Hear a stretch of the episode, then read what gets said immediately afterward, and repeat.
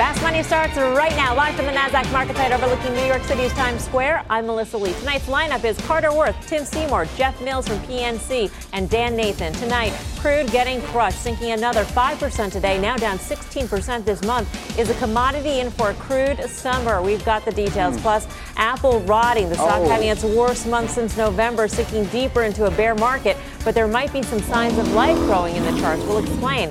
We start off with the market sell off, the Dow dropping 300 points, having its worst month of the year as President Trump announces a round of unexpected tariffs on Mexico as trade talks stall out. There's a fresh slate of trade victims. Everything from autos to retailers to restaurants to railroads, all taking hits today as Wall Street tries to digest just how big this impact could be. So now we are fighting a trade front, trade war with China on, on two fronts, China and Mexico. What does the market look like with no end in sight for these trade battles, Tim? Hi, Mel. Well, you know, it, it also tells you that tariffs are now being used really for any circumstances. So this isn't about protecting intellectual property. This isn't about control of, of technology. This is about politics. This is about people coming across the border. This is about elections.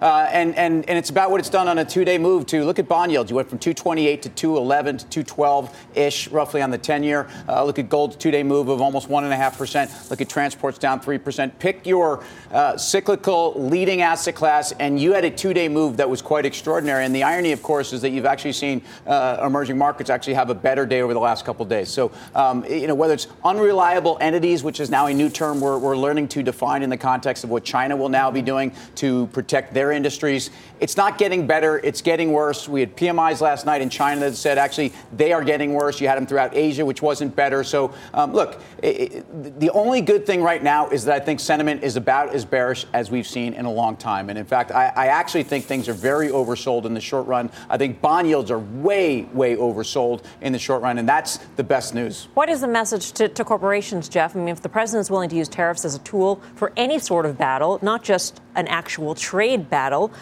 you can't plan for that. No, and I, I, think that's part of the problem. That's why we're not necessarily willing to step in front of companies that are going to be right in the line of fire. And the, the idea is how much more downside do we have? I mean, we're looking to the credit markets. You've seen investment grade blow out about 125 basis points. Actually, the overall funding cost of investment grade has actually come down. A lot of that is because of treasury yields having fallen. There are potentially risks in that, which we can talk about later. High yield may be a little bit more worrisome. We've seen triple C, so the triple C tranche, the lower grade in high yield actually not confirm the rally in high yield that we saw the rest of the year. High yield now following that down lower. So I think that in combination are things that we're worried about, we're watching. I think you can play this through active management now, though. If you look at the Russell 1000, for example, about 30% of names are about 5% of the highs and then about 30% of the names are more than 15% off the highs. So in that sense, the, the winners and the losers are now spreading out. So if you have a good fund that you like, um, I would think about that as far as execution goes. I mean, Tim, you mentioned something. I mean, two things. Obviously, sentiment can get extreme. I don't know if it's that extreme, but you did use the word oversold, and there is a case to be made for that. If you were just to consider the following, if over the past decade since the 09 low, the S&P itself is now down for a fourth week in a row. That's only happened one other time uh, in the past 10 years. And for the Dow being down six, if you go back to 1896, that's a fairly rare circumstance. It's only happened about 40 times on a six-week rolling basis, and 75% of the time in the seventh week it's up. So does that make you bullish? No, it just means that you can be oversold yeah. and you get a relief rally because those who were properly short start to cover, or deep value guy who's thinking out eight years does some buying. And so while you can get a bounce, it doesn't change the fact that we've had a great bull market and there are a lot of issues that are front and center. Yeah, and I would just mention this. You know, we talk about the S&P 500 a lot. It did make a new high. Now we're at almost seven percent off those highs. I think it's been really orderly. I think it's important to recognize the fact that the Russell 2000 small caps did not confirm that high when the S&P was at new highs just a month ago. And then if you look at the MSCI World Index, it never made a new high, right? So the, the transports, the bank index, right. all of so, it. So I guess what I would say is, is that over the last month, while there's been a lot of kind of nasty headlines that we could kind of like extrapolate to, yeah, at this stage of the game and where everything is is that another round of tariffs on another front doesn't seem like a great idea, especially when you consider how fragile global growth is right now and how we are actually kind of the best, uh, what, what, do they call it, the best house in a bad neighborhood sort of situation. I just tell you that it feels like we could easily go down another three, four, five percent in the next few weeks, and things wouldn't. You know, I know that the indicators that you're looking at are saying really oversold. I don't think investors have kind of panicked yet relative to the news, especially and the VIX would suggest well, there's no panic. Right? It's very muted. Yeah, Nothing- but but I, I still think you have a case where look the, the semis are more oversold than they were on December 24th. Again, you've had uh, this is a, this is a three sigma move in the bond market. What you know what that means? Standard deviations. That means the probability of this happening um, is minuscule. Um, so I, I think you have a place here where first of all people have this sense that the U.S. and the China are so dug in in terms of policy that there's no end in sight. We talked about the dynamics. Look, the good and the bad news about you know lobbing Mexican tariffs over you know a political um, really you know basically an issue for 2020 um, is that as soon as it you know the administration feels as if they've actually satisfied the constituency on this, they can turn on a dime and markets can rally. And I almost get the sense that that's really where markets are. The problem with that is that we've seen for the last 15 months is, is that the fear of trade and the uncertainty for CEOs means they truly do reel it in. They truly do pull back on capex. They truly do uh, not invest in their business, enterprise spend, uh, and then you layer in very real um, dysfunction in the tech world, which says actually, um, I'm not really sure how we're going to solve unreliable entities as it relates to national champion companies in other parts of the world. By the way, it's not just U.S. and China. I mean, India. You listen to Modi when he got elected. I mean, they're they're basically going to be protecting technology companies in India. You don't think Europe's going to do it for the few companies that they have? I think it's a problem. And then you layer in just the impact of the tariffs and whether or not companies have to absorb that cost to not pass on to the consumer. You mentioned something earlier, Jeff, and that is you don't feel uh, like you need to step in the way of companies that have direct exposure. At this point, it's a lot. It's a lot of companies in the S&P 500 have It is. direct exposure. Yeah, it is. I think the one silver lining when you're talking about a two-front trade war is that the Mexico front, they Mexico may not be in a position to withstand this type of trade war for a long time. Uh, I, I went and did some research. 61% of their local bond market is held by foreign investors. So if you start to see foreign investors come in and dump those bonds, if this drags on for a really long time, that pressures the peso. And they also have a ton of dollar denominated debt too. So their currency goes down, it becomes harder to service that debt. And oh, by the way, the cherry on top is that there's record long positioning in the futures market in the peso. So you start to get pressure on the peso, that unwinds, it creates this spiral. I don't think that's something Yeah. Mexico wants right now. But Jeff, that all sounds really smart and really good, except for the fact that what happened here, we got blindsided by a tweet by a president who actually really doesn't understand trade mechanics, and he basically put some artificial deadlines, June 10th. 5% tariff, okay? Mexico is our largest trading partner. We spend a lot of time talking about China, but we actually have, you know, th- there's this surplus situation which the Chinese don't have. So the Mexicans can retaliate, and we've already negotiated this NAFTA 2.0, and these tariffs that he's threatening would actually be illegal under NAFTA 2.0. That's why we have NAFTA in the first place. So to me, there's no measurement of how what so so he's basically threatening these tariffs because of what's going on at the border. How do we measure that things have gotten better and how do how does anybody know how to kind of factor in what these tariffs will do? Well, some are saying that gives the president cover to not ratchet up tariffs, to not put on tariffs in the first place because there aren't specific benchmarks.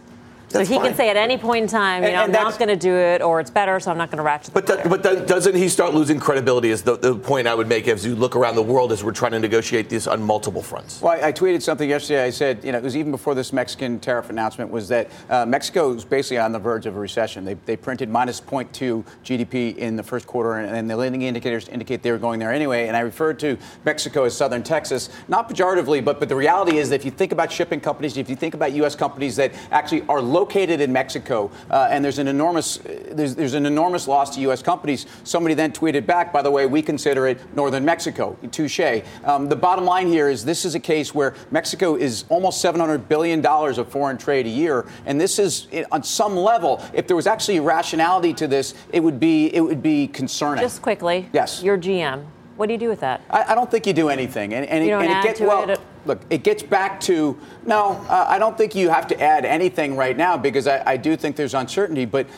During difficult times, folks, it's it's most important to really know what you own. And a lot of people tend and I'll say this, I say it a lot of times too, they tend to cut their flowers and they keep their weeds. They basically sell companies that haven't gone down. Um, uh, you know, they sell companies that haven't gone down that much because they think, oh wow, I can still actually you know make a couple bucks in this one, and they actually don't take profits, or excuse me, they don't cut losses on companies that have done poor, uh, poorly. GM to me, we've had recent numbers. They've reaffirmed numbers. They're basically going to make about 630 a share. This to me is something that I can own through a difficult period. All right. Well, the two-front trade war has investors looking to to the Fed for some reprieve. Fed funds probabilities now pricing in an over 70% chance of a rate cut in September. Barclays and JP Morgan saying today that they are both now expecting two rate cuts this year. Actually, I think Barclays said 75 basis points uh, total. So Jeff Mills has a chart here that suggests a rate cut might not be the savior that stocks are looking for. This is our chart of the day. Jeff, why don't you explain it? So every piece of fixed income research I saw in my inbox today said the probability of a Fed rate cut has gone up. And I think there's a camp of investors that believes that the Fed can step in even if things get worse, they will cut rates and things will get better. And I think on the surface, that probably makes some sense. You saw interest rates go from 275 on the 10 year down to wherever we closed today, 213 or 214, and stocks are up about 20% since Christmas Eve, maybe a little bit less now. But on the surface, that seems good. Low rates, that's good for stocks. But if you look at this chart and you look at the individual trading days, um, really what you see is on the up days for rates is when the S&P has actually made most of its gains. On the down days for rates, the market's actually down about 8%. So it's not all that clear that the Fed stepping in is actually going to be the savior that everybody thinks. So I think it, it definitely calls that thesis into question. Maybe bad news is bad news now. We've been conditioned for bad news being good news because of lower rates. I'm not sure that's the I mean, case the anymore. Fed was stepping in all the way down in 08. And I mean, I mean, stepping in, eh, that's going to scare the market. Right.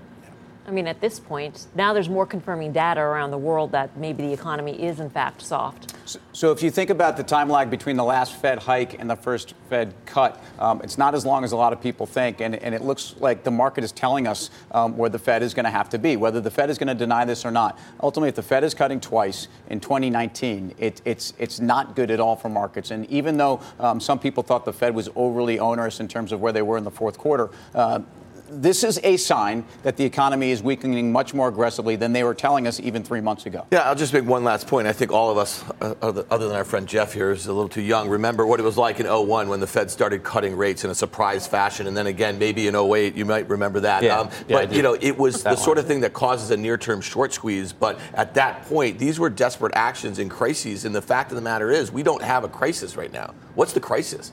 You know, the stock market is an all-time high. Larry Kudlow goes on TV just last month saying the market, the economy is killing it. Where's the crisis?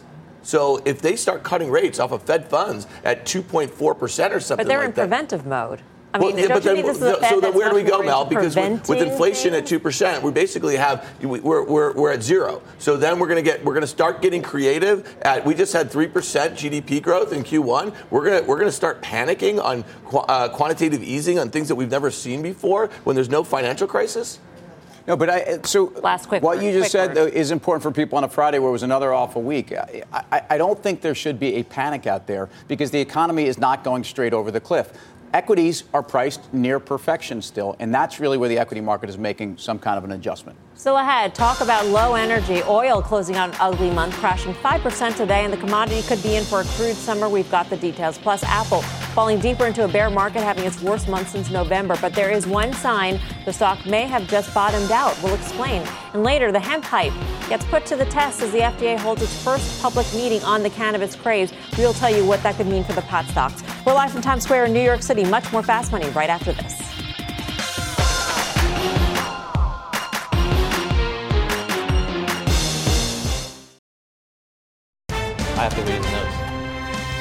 Welcome back to Fast Money. It is looking like the start of a cruel, cruel summer for crude. The commodity tanking 16% this month, crashing to its lowest level since February. The crude crush also taking energy stocks with it, the sector posting its eighth straight week of losses, making this the worst weekly losing streak ever, as 90% of the names in the group are in a correction or worse. How low can crude go? I'll go to Carter on this. What does the chart tell you? Well, I mean, look, uh, volatility like this, and you had a reverse, right? Gold doing one thing today, it was true risk uh, crude doing the other. I guess the, the bigger issue really is about the energy stocks in the sense that it's becoming such a small percentage of growth managers' benchmarks that it's you're getting to the point where it's it's sort of self-fulfilling. There's autocorrelation. They're stopping to take meetings with energy analysts. They're stop research on the subject because it's it's not a important enough part of their of their portfolio to even bother spending time on. And then that i- i- is either the sign of a great low, uh, which many people would argue, or it's a sign of a structural change that is permanent. But your call is I think there's no reason to be buying energy stocks. Well, you know, by the way, Bananarama, we, we let in great song, and Yeah. I believe that clip was from the Karate, Karate Kid. Kid, Yeah, yeah. where uh, Billy Zabka. Speaking of Killing it. cruel, I Dime. mean, yeah, he swept the he swept the knee. And if, if you are a portfolio manager, you could make an argument that someone's sweeping the leg on you when it comes to investing in energy stocks because it's been a place to be a widowmaker. I, I would say I think energy companies are being run for equity investors. In other words, I think they're doing things differently. They're not growing at all costs. The balance sheets are better. Having said that, if you've got a stronger dollar environment and you've got an environment where people are questioning demand, I think that trumps these supply disruptions. Remember in the past when supply disruptions abounded and nobody cared and oil went to fresh lows. So um, I, I would be cautious on energy stocks. There is some small exposure as well to some companies who actually buy crude from Mexico. It increases the price of the Mayan crude and cuts into their profit margin greatly. So a couple of names like Royal Dutch Shell, Chevron has some exposure there. Yeah, there are there are certainly some individual problems, but I think back to just the volatility of the commodity, just because it's been so volatile over the last couple of years, we made the mistake last year and we chased energy stocks because we saw this decoupling between the price of the commodity and what stocks were doing. But I think investors are so programmed now to expect oil to fall back down that they don't push the equities up. So even if we were to see a rebound in crude here and the prices of energy stocks were to stay low, I would not expect some sort of catch-up trade. We would stay away for now. All right, for more on energy, go to etfedge.cnbc.com. I'm Melissa Lee. You're watching Fast Money on CNBC. First in business worldwide, here's what else is coming up on Fast. It's Apple's fall from grace, having its worst month since November. And if you've lost money, we'll tell you how to get some of it back, no matter where the stock goes next. Plus, I feel pretty, oh so pretty. the CBD boom has taken the beauty industry by storm. But is all the hemp hype just in the eye of the consumer? We've got those details. There's much more fast money right after this break. Charming, it's alarming how charming I feel. Welcome back to Fast Money. Pot stocks cooling off today, but the case for CBD is heating up with the FDA holding its first ever meeting, hearing, I should say, on the potential medicinal benefits of the hemp hype. There are a lot of questions out there still that they're uh, asking, Tim, in terms of the, benef- the benefits, should be. the science, et cetera. of that They should be. And, and there's a lot of false claims. There's a lot of snake oil. There's a lot of people that, that need CBD oil regulated uh, or tinctures or whatever it's going to be, whatever form it takes. Just because it's been passed as legal through the hemp bill does not mean that the products and the products that go in food should be unregulated. I think if you ask everybody in the industry, Yeah. they would argue the same thing. Today's hearing was about 140 people parading up in front of the FDA and actually giving views, giving testimony, giving insight, probably claiming they want the same thing. Uh, I think this is a process that's going to take some time, and, and frankly, I wouldn't hold your breath on a, deci- a decisive outcome today or tomorrow. Let's get to Aditi Roy, who had been monitoring the hearing. Aditi, what was the meeting like? Well, it was a spirited meeting with FDA officials grilling CBD manufacturers and proponents on whether the ingredient actually provides the benefits that advocates say it does. This while those who testified, which included company executives, advocates, and researchers, asked the FDA to set up a regulatory framework for CBD to be used in food products, beverages, and supplements.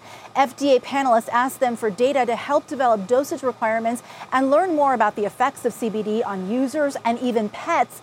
Meantime, one executive at Wildflower, which sells CBD soaps, was questioned by an FDA panelist about the medical benefits of his products. We've had a lot of interactions with customers that uh, it's it's simply more effective as a beauty product uh, when we include that ingredient. And when you say effective, what, what do you mean by that? Uh, it, it delivers a more uh, a higher sense of you know of of uh, of personal uh, attraction. You know, increasing it, it's it's more desirable to the product, not not through clinical uh, definitions, but you know through a consumer based.